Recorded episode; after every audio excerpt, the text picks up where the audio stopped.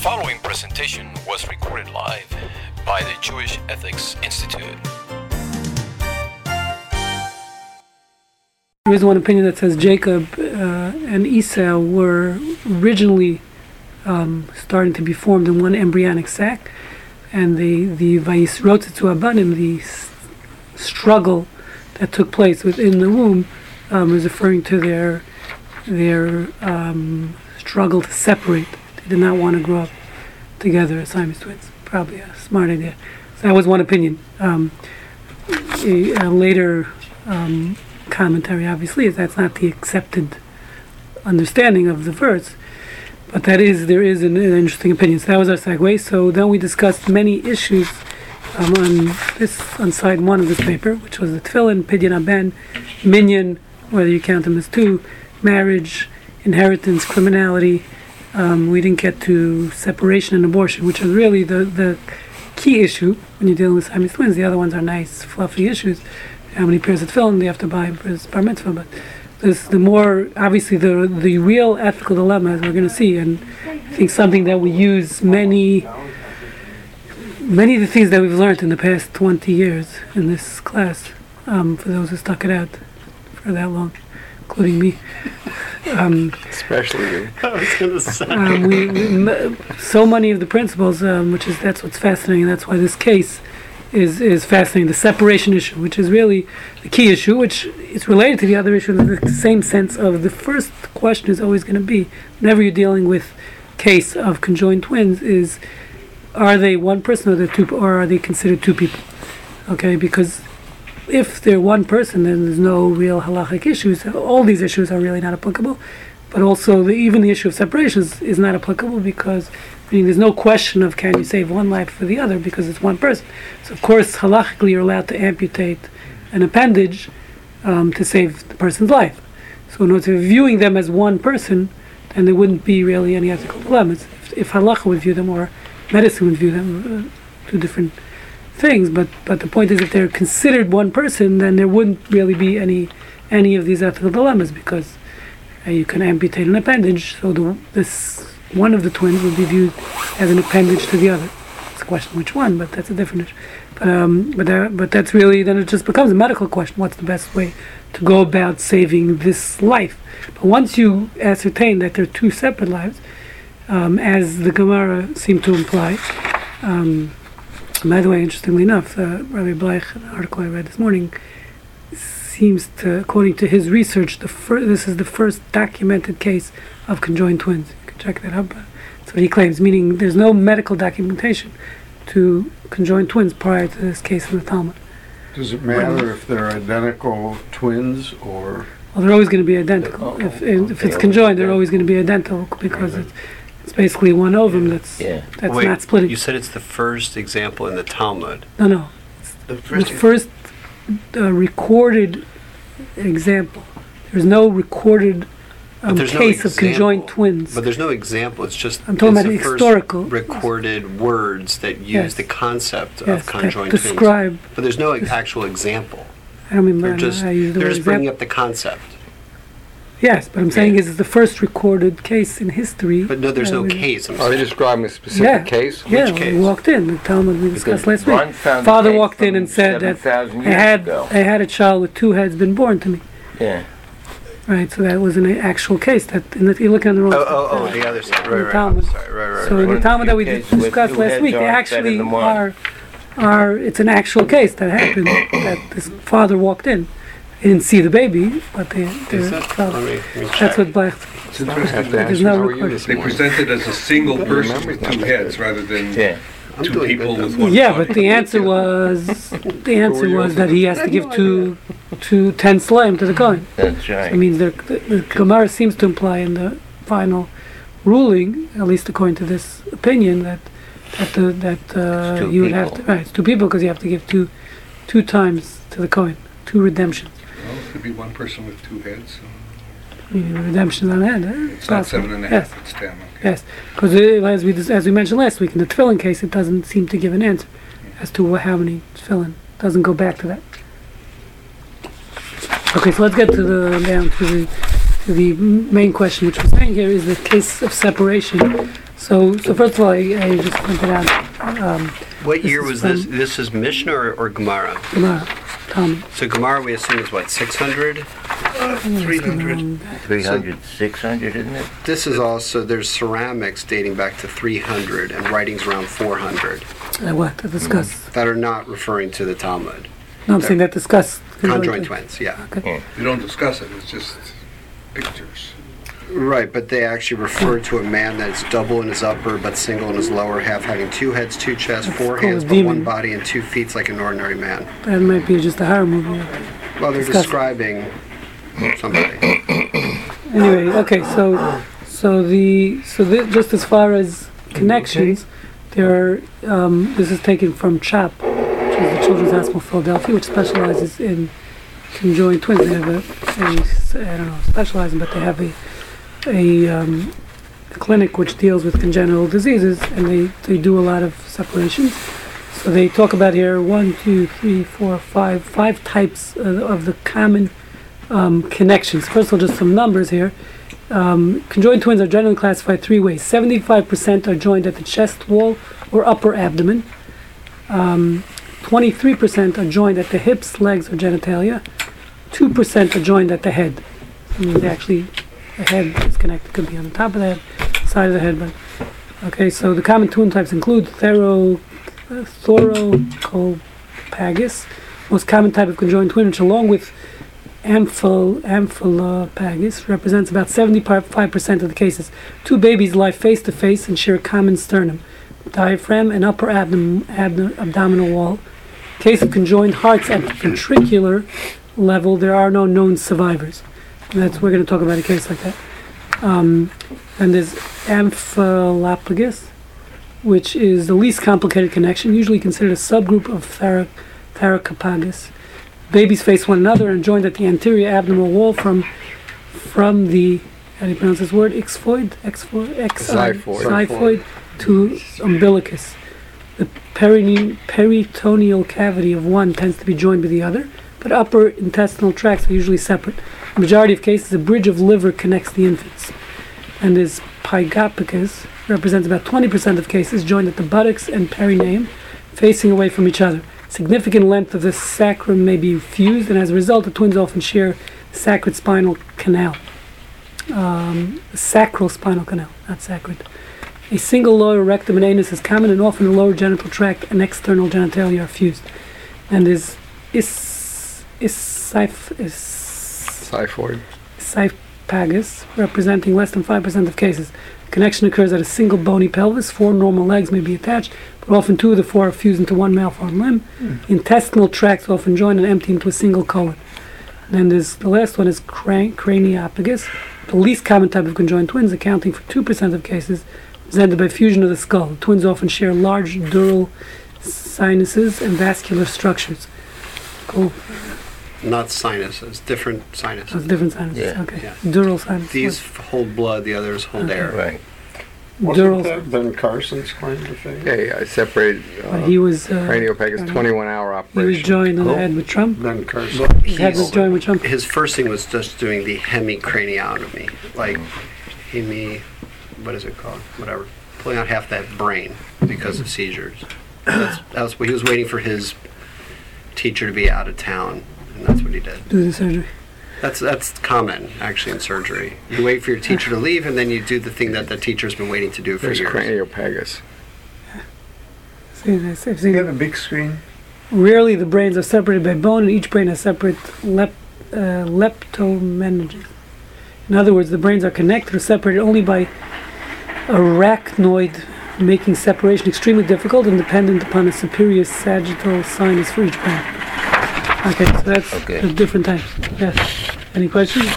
Oh. I can't answer that. Um, Chang and the way, were born in 1811, died in 1874. They were the Siamese twins. They lived a long time. English, English. We got English. They did. And a lot of kids, like Russ said. Okay, so so we're going to discuss a one of the first um, separation cases in the United States. Took place. One of the f- um, in this type I'm of jealous that you asked. um, could find it here. So this was a case that took place in 1977 um, in a couple, an Orthodox couple in Lakewood, New Jersey, um, had uh, gave birth to conjoined twins, and they flew the twins originally to CHOP um, in Philadelphia, where happened to be at the time the C. Everett Koop, the future Surgeon General of the United States under Ronald Reagan, I believe, um, was the chief of surgery at the time in in the hospital, and the children were taken there. This was again, like I said, 1977. Um, so they were joined. They were fused in the ventral area, all the way from the shoulder down to the pelvic region. This, these two twins, and they shared a six-chambered heart. So again, there was, I believe, surgery, separation surgery prior to this, but not this type. Where in this case, they actually the twins were sharing a heart, where basically there's no way. Um, it, says uh, C. Everett Koop ascertained. There's no way they were going to live together. Meaning the six-chambered heart was not powerful enough to to um, to pump enough blood for both of them. Um, so it was basically they would have to separate them and kill one in order to save the life of the other. That was basically the decision that had to be made. Um, and and leave one with the with this heart. Um, well, actually, they would, you know, meaning they would the way he describes it here, they would actually have to separate the four chamber heart from the other two chambers, and then and then uh, but but obviously the two chambered heart was not enough to keep the other baby alive. So, so meaning there was only one solution. The entire six-chambered heart had to be given to baby B, so they were known as baby B and baby A. Um, I guess the father hadn't gone to shul yet to name them um, at this point. Say how So, old they were at the time? second, let's see.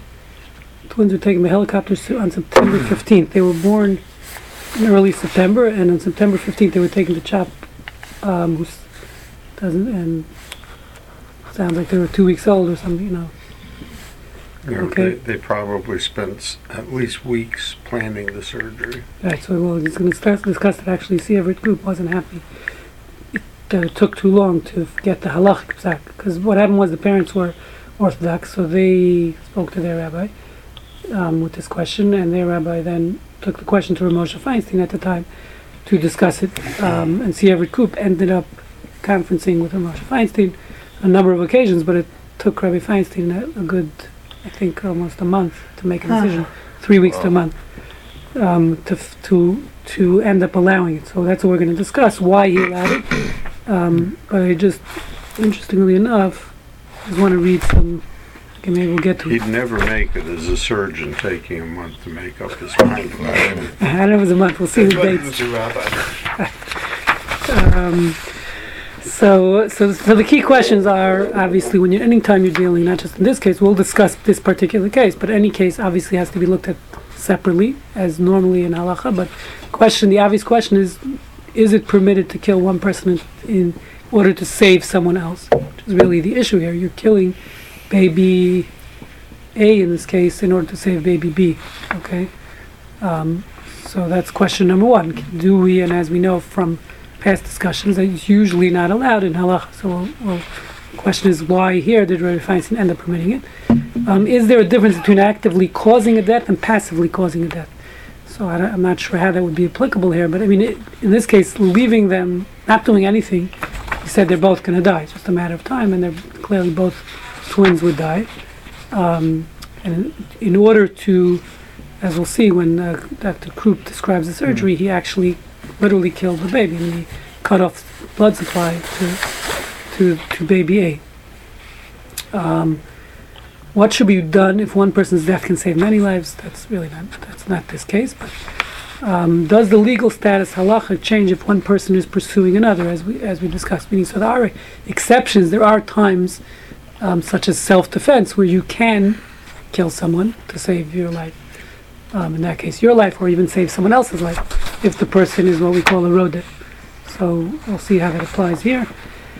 And, and obviously, this is what's amazing about this case is here you have these nice principles that we learn about theo- in theoretical situations um, that the Talmud talks about, but actually applying them to uh, to uh, real life dilemmas, real life situations. In this case, so so This is what's fascinating about this case. So Is there anything that's different from the secular and the religious in this case, or would the secular decisions would have been the exact same thing? So I can't speak for the secular, but I mean, just know, first of all, from Dr. Koop's this morning I just Googled about this case. So there's a lot of, Dr. Koop spoke a lot about it. He actually, there was a play um, made about this case in Philadelphia um, where Dr. Koop actually went to see it. Called The Choice. It was written, uh, the play was written by um, a reporter for the Philadelphia Inquirer who had covered the case when it happened. So it was a big case at the time. So he subsequently produced a play. So there's a lot Dr. Koop talks about also in his obituaries. He talks about the case in his quotes. Plus, he himself spoke about it too. In, he's a alumnus of Dartmouth, I believe. So it was a case where he went to Dartmouth. He actually spoke to Chabad there, and he spoke about the case himself. So all we know is really the secular point is Dr. Koop, although he was very religious. Um, and he ended up relying on Ramosha for what to do because obviously it was a case of consent. He could only do what the parents Well, that, that's what I'm trying to understand. He was relying. You say that casually. that He was relying on Rabbi Moshe Feinstein, but the reality is he's a surgeon, and so he of course is going to want to take into consideration the family, what they want, all that. But in the end, if a surgeon realizes that one of the babies is going to die, Die. He's gonna have to kill him. there's a greater chance that one baby is going to live over the other. It seems like a straightforward answer from a surgical perspective if you're able to do the surgery to reconstruct the heart and which is When not trivial. Save, it's obvious if you want to save save one and sacrifice the one that's Right. not going to live anyway, it seems from a secular perspective a fairly straightforward answer. So my question is, So- what was the decision with Rabbi Feinstein, and how would that change it? Yeah, I'm, I'm, I'm sorry, I- but I, I'm not so sure that, that that is the secular answer. That's my- that's my because there's question. a- And, and I wish I remembered it better, but there's a famous case in law school where the survivors on a dinghy Yeah. after the ship went down, and one is very weak and not going to make it, and the question is, is it okay to kill them and eat them to save the others? and there- there's a case, an actual case that happened in England. They tried the person. Exactly. So that, that's a, a famous case, and for murder, meaning, Unfortunately, I meaning don't even in remember the secular. well, I think what Ed is trying to say, even in medicine, again, I can't speak uh, for secular medicine, but but meaning to actually kill a person, meaning it's what's the difference between, let's say, this- you have a patient, a 90-year-old patient who can, who has, uh, you can use his heart for transplant. Do you actually go ahead and murder him? No, no, everyone agrees, right?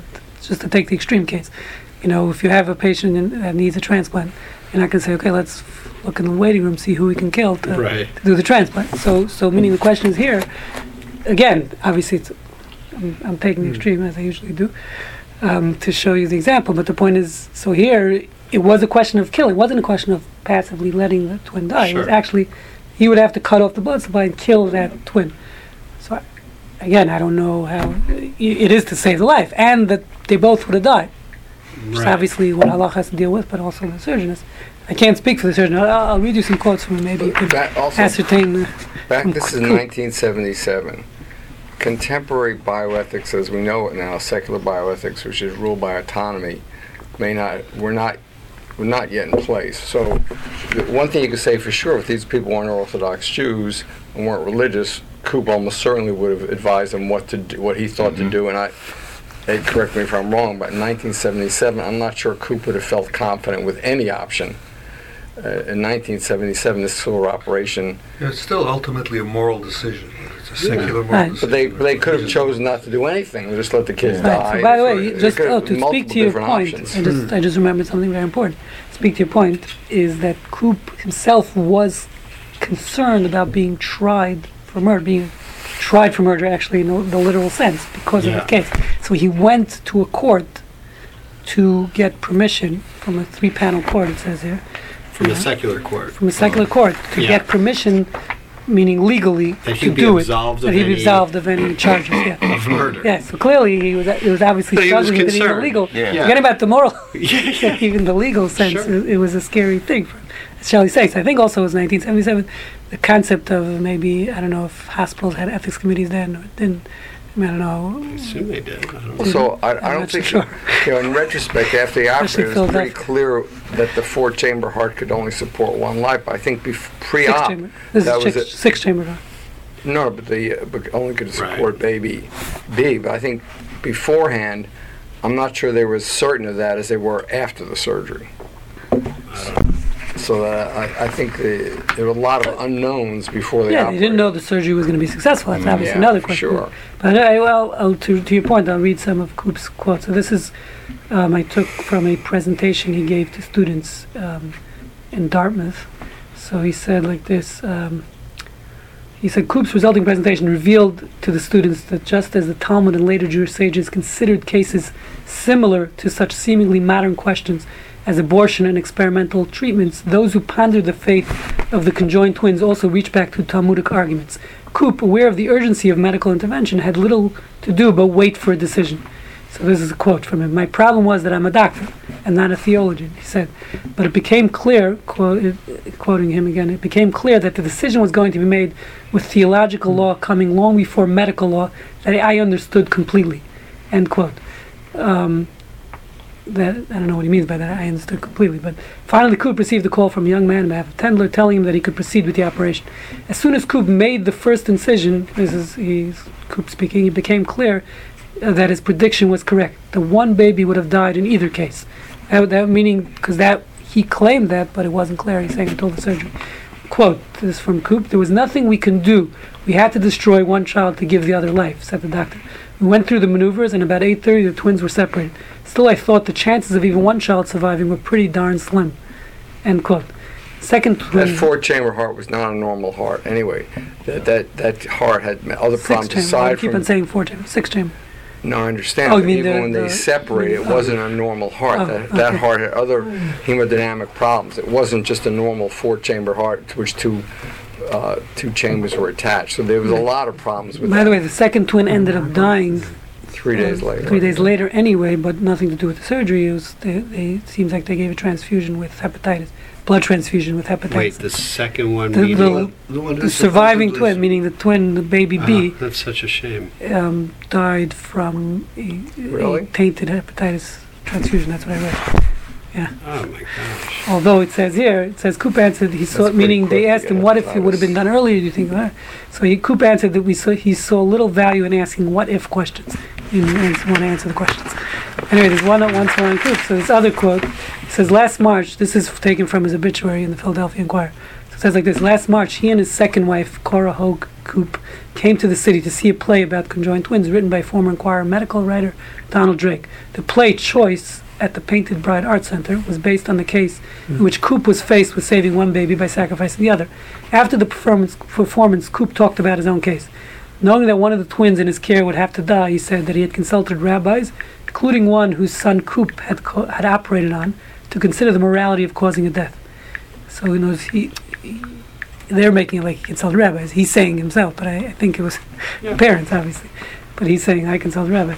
Quote, when I tied off one car, uh, car, Carotid. carotid artery and killed a child, Koop said, I'd given no thought about what would happen to the body. I had one dead baby and one live baby. I separated them. One of the nurses took the child who was now dead and carried it to the door of the operating room. The door opened, and there stood the rabbi. Uh-huh. He says, quote, the fact that he was there seemed almost almost like God's blessing on what I had done, end quote. Koop was a devout Presbyterian and Christian conservative, but when it came to saving lives, he was willing to buck fellow conservatives who were opposed to a stand on condoms and sex education in schools, possibly as early as third grade, to prevent the spread of AIDS. This is just again from his obituary in the in the Philadelphia Chronicle. Anyway, so so clearly this was a interestingly enough, and, and there's another quote, one more quote, a great quote that I always quote. I thought it was actually in a press conference. I used to quote it from a press conference, but this is Tendler, who was Moshe's son-in-law, who actually spoke to Koop on the phone during this whole thing, because Rabbi Feinstein's English wasn't uh, wasn't that great. So he was the go-between. He's a biologist. Um, so he says there at one point, he says he's discussing with with his team, but it was could be was at a press conference, and this was quoted in the Philadelphia Inquirer, where Koop was asked this question: How do you know you're making the right decision to kill a baby? So he says, I can't find it somewhere, but he says, um, he says, I don't, I don't know what the right decision is, but he says um, there's a. I gave the quote. Let me. I want to find the original quote because I can't say it as good as he himself says it.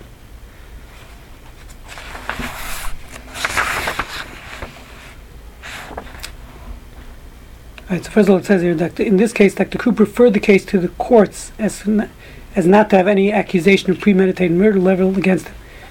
Um, and it also says here he claims that, uh, nur- in addition, nurses and doctors at Children's Hospital consulted with their religious guides, and many reported back that they, they would not be able to participate in the surgery. So mo- almost all the Catholics prohibited um, Catholicism, as we know, even abortion. They say better two deaths than one, better than one murder. So surely Catholicism, I mean, um, it doesn't say the details. They would not allow to kill one baby to save the life of the other. That's no question. So all the Catholic nurses, and there are a lot of them in Philadelphia. Right, you lived in Well, it's Italian. South, Right, that's what I'm saying. South Philly. so so they all It's good. could not participate. A lot of them pulled out and participating in the surgery. Um, so I just want to find that one quote. So Yeah. because they weren't there, that's why I the blood got tainted. Could be. So it says um, Dr. Koop, when he was this, again, I thought this was a press conference because I remember seeing the original article. I couldn't find it now in the Philadelphia Inquirer, um, meaning I saw it online many years ago, but I can't find, couldn't find it. But Dr. Koop part of the group with the following statement, quote, the ethics and morals involved in this decision are too complex for me.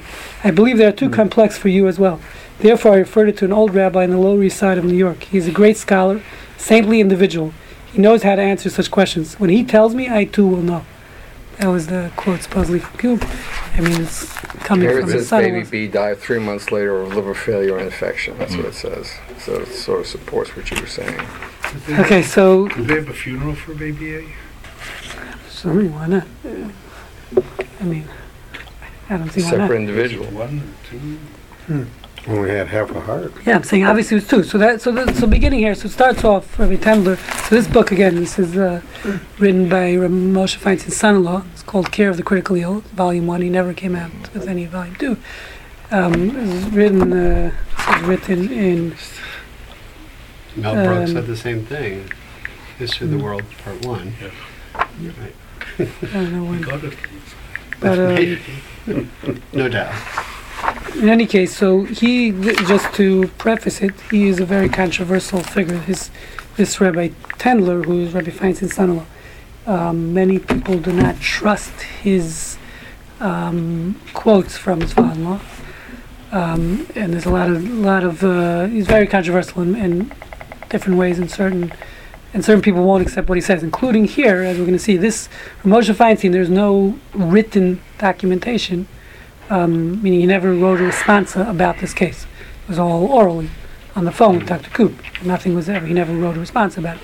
So he is reconstructing Dr. Tendler, who was there at the time and spoke to Dr. Koop in this uh, chapter of the book, reconstructs the conversations that took place with Dr. Koop and with Dr. Feinstein, and, uh, and Rabbi Feinstein. Um, s- many people, as we'll see, disagree vehemently with the way he quoted it. Not that they were in the room, they just don't trust him, um, including Dr. Rabbi Bleich, who has a chapter in his book about about uh, conjoined twins, and he says it's impossible Rabbi Feinstein used this logic. It doesn't make any sense, and therefore he do, he doesn't trust Rabbi Tendler. They actually won't appear together on the same stage at the same conferences. That's the, Good. their level of Like and distrust. Tendler. Yeah, Bleich and Tendler will not uh, So Rabbi, they'll come to conference. They'll speak at the same conference, but not if so he's there. at the Dr. same- Koop relied on Tendler's version of events and Bleich saying that Feinstein never would have said what Tendler said. But he Tendler's said. quoting him as saying, he says Yeah. it doesn't make sense.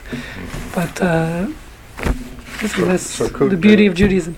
Koop didn't go to a Presbyterian scholar. Clearly not. Um, maybe he did, but He the might have. parents were Orthodox. A it's lot of the a lot of the faculty and a lot of the, the staff consulted their own priests and to see what they because not everybody not everybody that. agreed to participate in the care of the baby. You baby. missed it you- while you were on your phone. We No, No, I heard said it. I know. That's why I was just confirming that, that seeing who they who they uh, consulted. But if the family were, were Jewish, Yeah, you would. that's, they would want Yeah, their well, own- anyway, you need consent. I mean, you, you couldn't do anything without the parents agreeing, so Right. It's irrelevant, you know, really, in that, in that sense, what his, Or a guardian ad litem. Yes.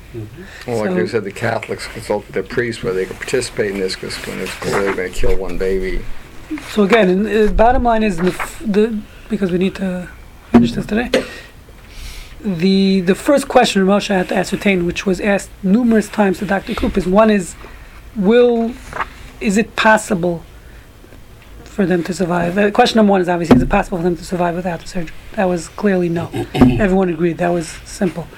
Were they considered, meaning two people? Obviously, is the question. Which again, it was assumed they were. And the main question Rabbi Feinstein had is it possible to give this heart to baby A?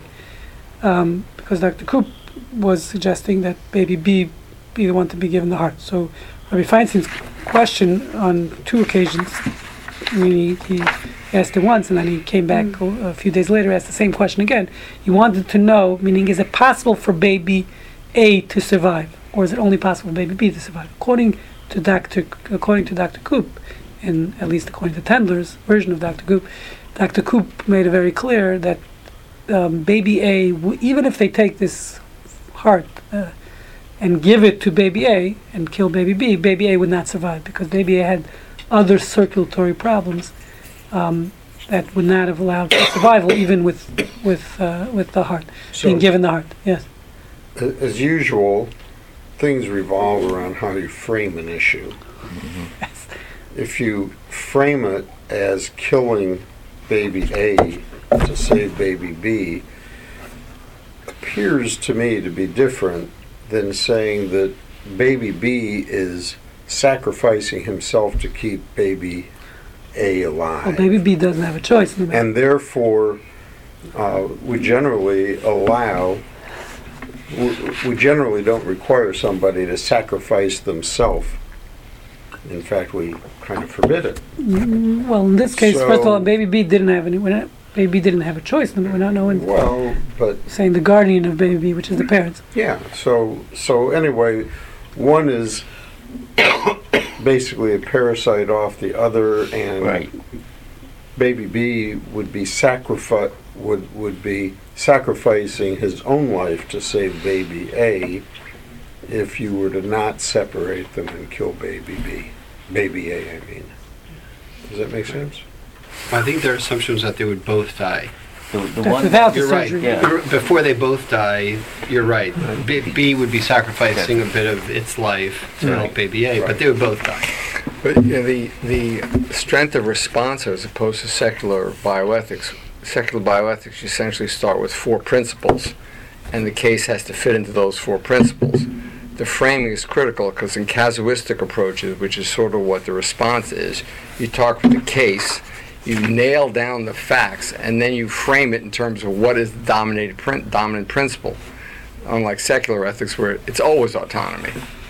So I think that's a, a key distinction between secular and Jewish bioethics. The framing itself is critical to the whole process. The process is entirely different in, in responsa as opposed to in secular And- bioethics. And here it was framed as killing one to save another, Mhm. As opposed to to a rodef. to one having to sacrifice its its own life to keep the other one alive. Yeah, Ron said, what would the secular approach be? The secular approach be whatever the parents would say, this is what we want you to do, and if Koop went along with it, that's the end of the story.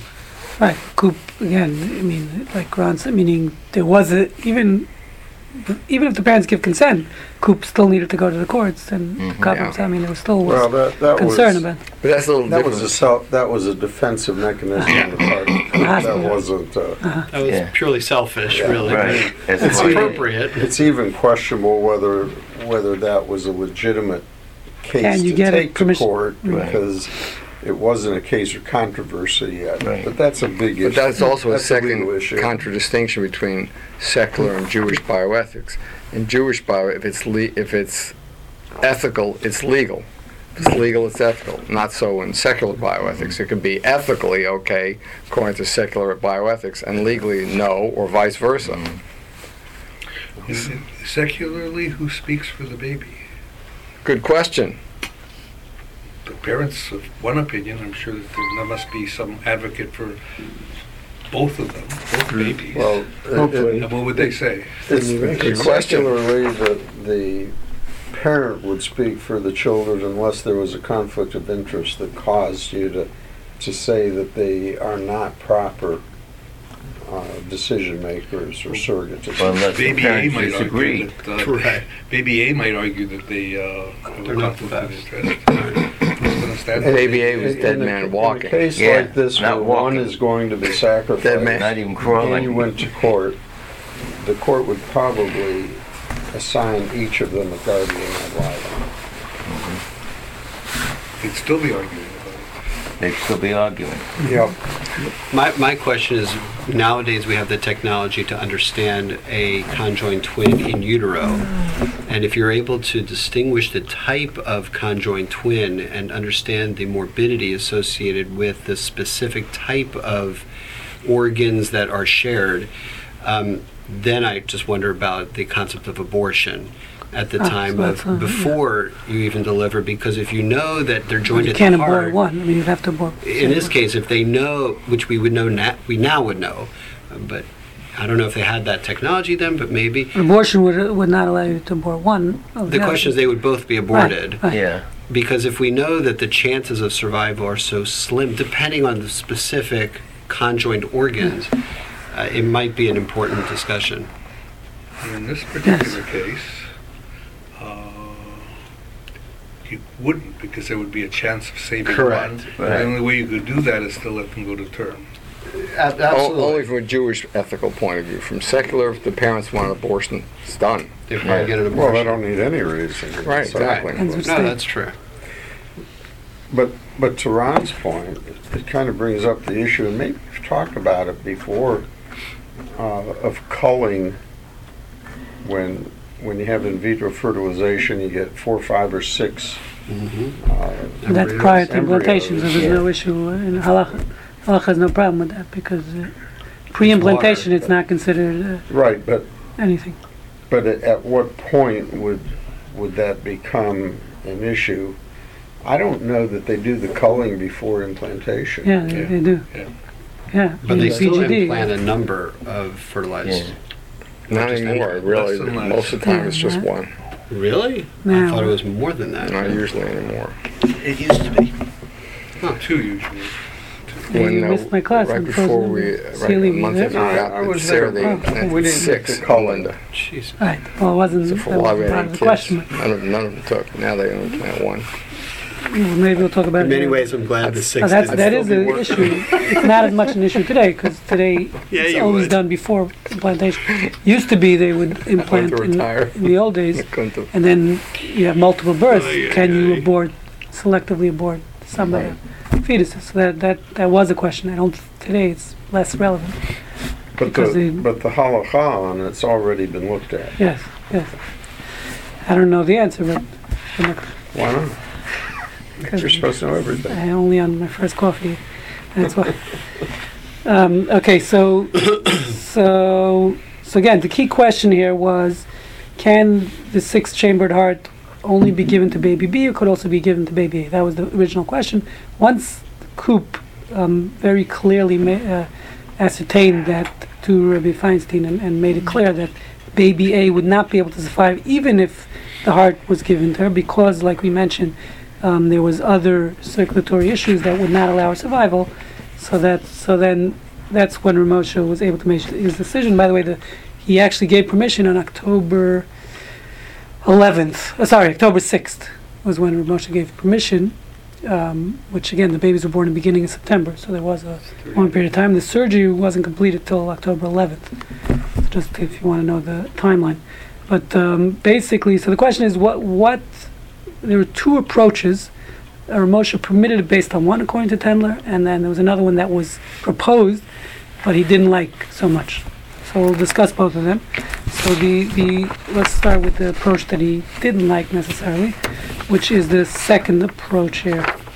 Your, if you go to your sheet, so um, you know what? Let's go in order. Actually, let's start from three. Sorry.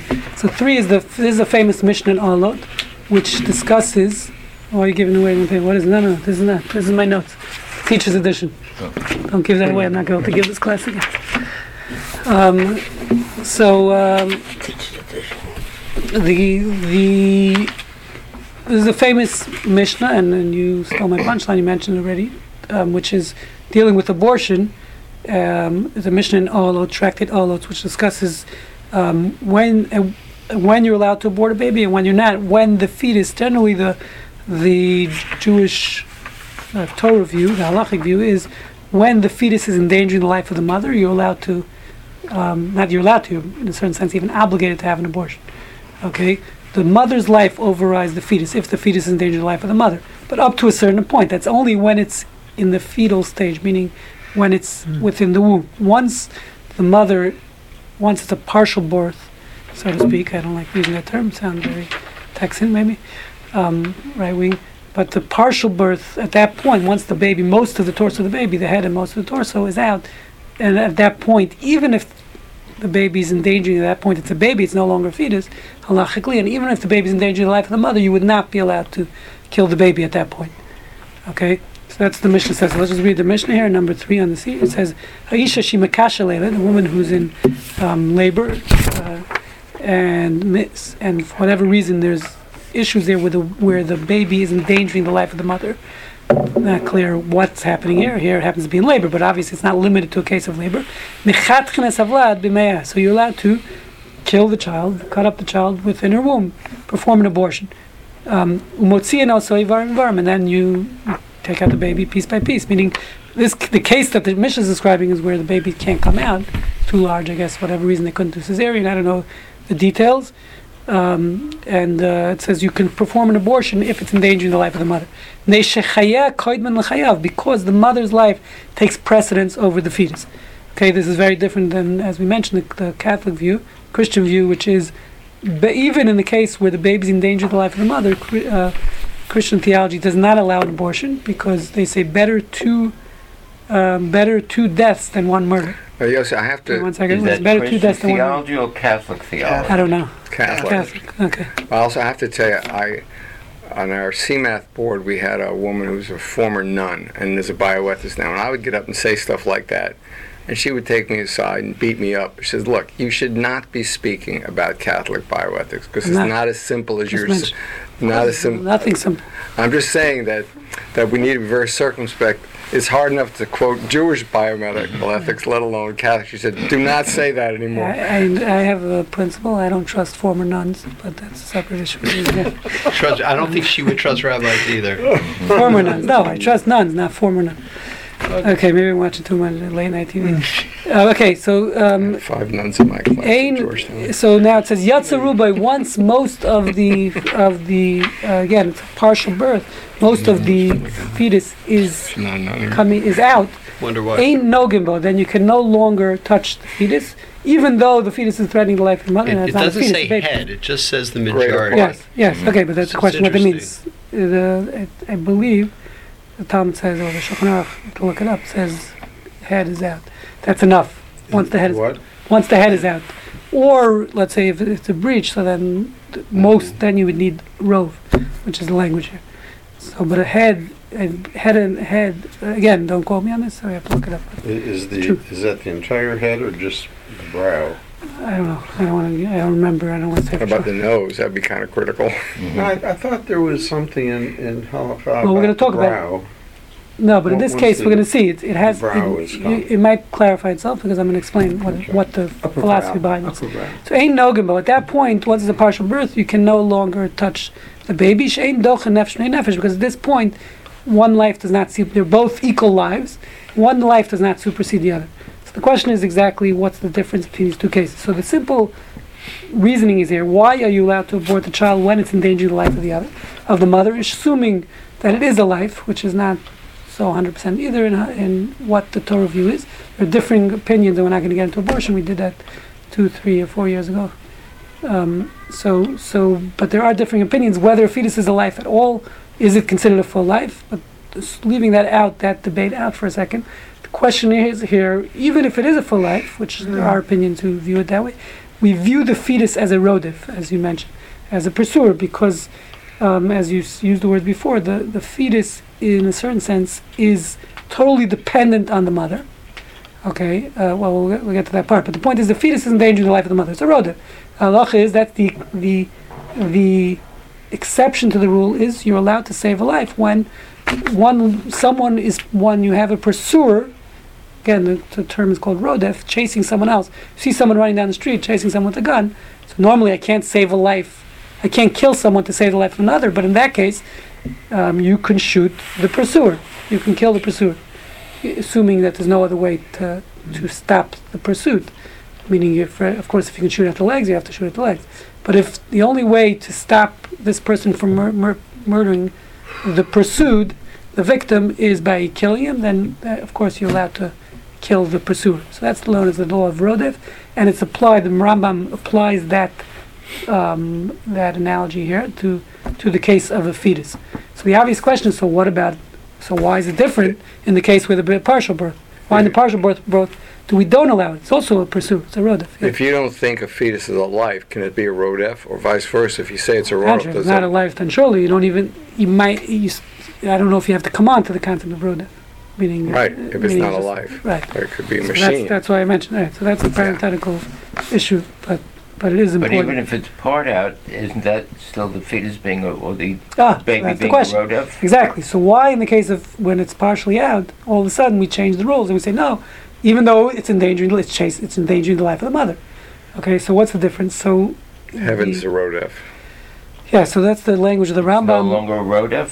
Heaven's the rodef. Well, that's the question. Well, what's heaven's the rodef in the fetus in the in the uterus in utero also? What's the difference? So the way the Rashi, I believe, seems to explain it is, and other commentaries in the Rambam, the difference is when the fetus is within utero. Um, well, that's, fetus is always within utero. Um, the assumption is so then it's totally dependent on the mother, meaning it can't its respiratory functions and its obviously eating is all dependent on the mother. It can't live on its own. There's no way this fetus can survive on its own. So therefore, we, as you as Ed used this language before, we view the fetus as sort of a parasite of the mother.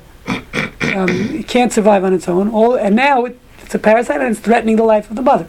So in that case, we view the fetus as a complete rodef. Okay, but once the fetus is partially out, that the, the baby is it's now no not, forget the nefesh. The issue is it's no longer reliant on the mother. Once and that's where I think it might be clear because the head has to be out, as someone mentioned the nose. Once it can breathe on its own, technically it can eat on its own. I mean, it can't go hunting, but if it can be fed, and it doesn't need the mother to be to to feed it. So now it is an independent life, and now its life and the mother's life are equal.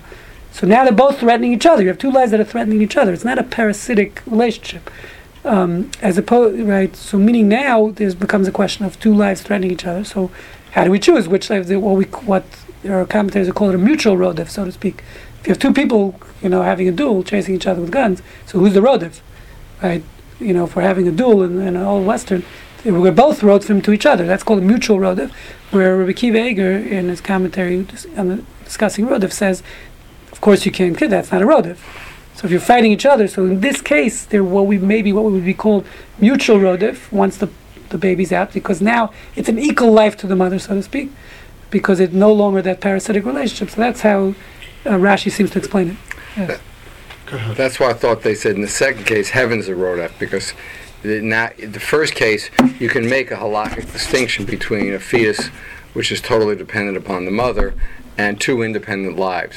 In that case, the second case, heaven's the rodef.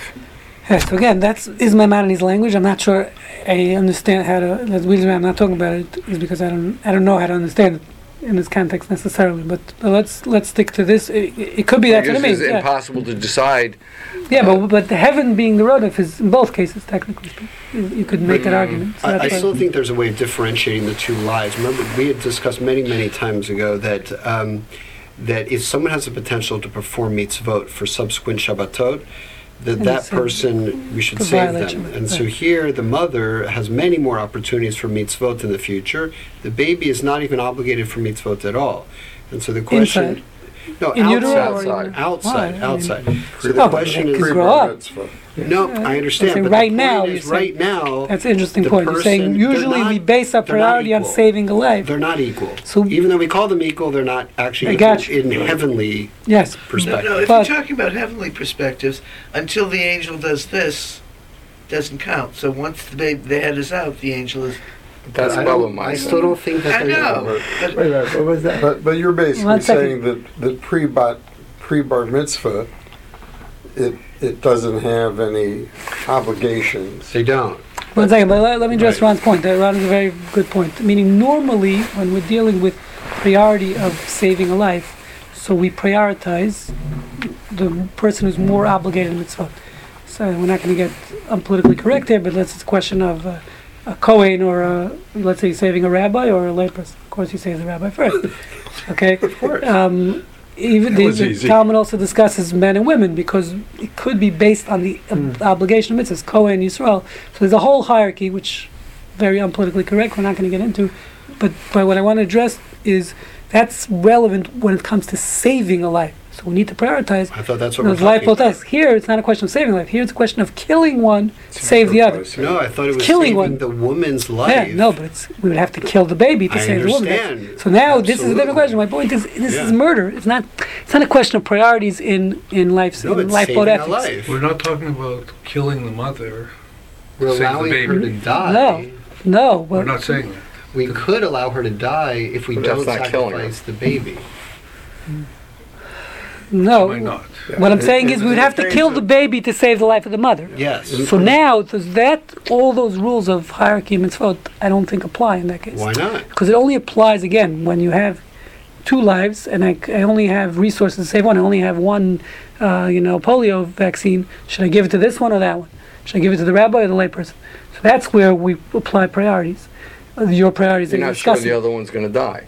No, no, no, it's irrelevant. Uh, That's a separate issue, but Yeah. it might be relevant, but not to this. obnoxious people Yeah, As opposed to, here, it's a question of committing an act of murder. We never allow you to commit murder to save a life, except in rodef situations.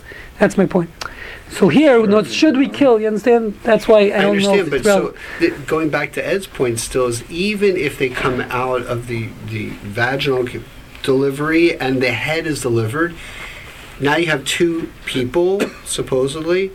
But which one do I kill? Why wouldn't The woman's gonna die if I don't kill the why baby. Why wouldn't you consider the baby at that moment a rodef? Ah, so that's what we're answering. So that's that's the question. Because now you you We're definitely saying- have an individual. no, because they're equal at this point. Since Right. there's no longer parasitic relationship, they're both but they're the equal holding a gun. So we, yeah, but the but the mother's also only one of them can survive. The mother's not holding a gun. The well, baby is. well, if we save the life of the mother, we, we have to kill the baby. So so the mother is technically halachically threatening the baby. We view No, she's not. uh, here. Right, let, us move on to the to the conjoined twins. Uh, halachically, that's the way they view it. Rightfully, I or wrongfully think so. that's not a- Okay, I think, could I think Ron's addre- not everyone believes this rodef concept applies here because uh, of, the, of the situation Ron says. You know, the one minute it's a rodef, next minute it isn't. Why isn't it still a rodef? So maybe Well, that, that's the question. The Mishnah says very clearly: one we one we allow an abortion, one we don't. but is it rationale because Yes, of rodef? yes, that's that's- Maimonides' rationale. I yes. thought not everyone accepts that rodef argument. Um, uh, more or less. See, uh, more or less, I think everyone Ron does. doesn't accept it. Yes, Rabbi Ron- Ron doesn't accept it. Right. consider Ron, life before Ron it's Nachmi, Ron. Cha- You have to pick a good name for yourself. That's I your argument. It's I the discussion about when it's con- when an embryo you is considered a life. It can only, I That's thought it could only be a different, uh, rodef if it's a life. Yeah. If it's When not a does life, a it's life? not a rodef. It's a machine or something else. You know. When- But Yosef's Yeah, I using mean, the concept yeah, of I'm, rodef I'm even assuming. in utero. Yes, I'm assuming. Exactly. Let's assume, for a argument's sake, we're Before assuming it's a alive, life. Once it's alive, it's no longer. No, no, That's we're, what I- no, no, no. We're that my assuming that question. it's a life. For argument's sake, because it's too complicated, and we only have six minutes left, and we have to get to the, and we have to finish. So um, the the for argument's sake, let, we're assuming that it's a life in utero too. It's a full life. Let's assume that. Okay. Let's change the rules. The way you should be able to abort is once its head, it's out because it's a life too, and like Ron No, says, but it's again, pursuing. so the difference we're saying, Rashi explains the difference is, is it a parasitic relationship or not? In utero, it's a parasitic relationship. The baby is totally dependent on the mother. And this is going to be the key point that Ramosha Feinstein applies to baby A and baby B. What Ramosha ascertained from Rabbi Dr. Koop, Dr. Rabbi Koop, whatever, is that, um, is that since baby A could not survive on its own, it only can survive with baby Yeah. B or even that. It couldn't. They couldn't both survive. So therefore, baby A is similar to this baby in the utero that's threatening the life of the mother, meaning it did nothing wrong technically, but but it is a rodef in the sense of baby A is going to cause the death of baby B. Baby B, he understood has a healthy heart, you know, or could survive with the heart it has. The question is, do we do we uh, are we allowed to kill baby A to save baby B? Okay, so based on Koop's understanding of the case, Ramosha Feinstein said, baby A is like the baby in utero, and it's a totally parasitic relationship because baby A couldn't survive on its own. It only can survive attached to baby B, um, as opposed to baby A could baby B could survive on its own, like the mother. Therefore, we're allowed to kill baby A, or just like we're allowed to kill the the fetus. That's where that's basically, according to Tendler, what Ramosha based his permission on. Okay. Okay. Now, one of the, you got it, Eddie. You got it. You, Yeah, it? you hear what the, the logic? Yeah. One second, one second, let me finish the point. Up, Now. Bleich has a problem with this. Rabbi Bleich in his book says that's ludicrous. First of all, who's Dr. Koop to decide who, why you assuming the heart belonged to baby B? They had a shared heart. They were they were formed together. They had the six chamber heart never split. They were never got to to become an eight chamber heart and then split. So it stopped somewhere in the middle. They both shared it was just because it's closer, you know, to, to baby A's head. He said like what is the geographic location of the heart decide who the heart belongs to. They will form together. So he says, so you're telling me, you know, this is a par- baby A is a parasitic relationship because it's surviving on the heart of baby, and, and you're giving the heart to baby B. You're saying it's baby B's heart, and the, and the other one's a parasite. He said that's ludicrous. Who just because Dr. Koop decided that it's baby B's heart, he says as in Talmudic dictum, say. You know where is he? It's pulling out of a pulling a rabbit out of a hat. Who said that you can say this heart belongs to baby That's by Bleich's claim on Dr. Tendler's logic, according to Ramosha, who got the information from Dr. Koop. So now, what we I thought you still have to go with the best medical opinion. That's part of the yeah, but ascertaining again, this facts. is not a. No, what's he saying? It's not a medical. doctor? It's a. It's a. Huh? What? From a Goyim doctor? No, I'm saying this is not. It's not a medical opinion. Who? Why? The question is, who does his heart belong to? He's saying Dr. Koop said, you know, oh, it was closer But he to the head there of were Dr. other vascular. Uh, Yeah, there were- anomalies. Yes, that's true. Maybe I would not the have been heart. survived. That's a medical fact. True. So by that itself. can't be ignored. Yeah, but he's saying but- as far as applying this logic of the abortion logic, you, you, we, you know, we're trying to apply the logic of the abortion here that it's a parasitic relationship, and that's why the the baby, the fetus, is considered So a rodef. Bleich is ignoring So the fact that there were he's other vascular anomalies. No, he's he agrees. arguing with was- the argument. He's not. I see. Yeah, he agrees to the medical to the facts. baby Yes, he's not Right. denying that baby they both gonna die. Baby A couldn't survive with the heart, but the question is, you can't call why to to classify it as a parasitic relationship between baby A and baby B. You have to say the heart belongs to baby B, and that he's saying, why? How do you know the heart Well, belongs? you, no, belongs to uh, baby there- B. you could say something else, which is that technically speaking, given the knowledge at the time, there is no way you could take that six-chamber heart, model it, and, and implant it in baby A Yes, without that's, both babies. that's true. He agrees to that. But you could do it doesn't to make- baby B. But again, it doesn't make it parasitic. The fact Would that it- I could do it to baby uh, B and, And not to baby A doesn't make it a parasitic relationship. Comes close. No, it's baby A's. It's baby A's. Let's say it's baby A's heart, right? so why am I? baby you know, B's listen, have to it's not my fault. You got baby B got stuck in you. know?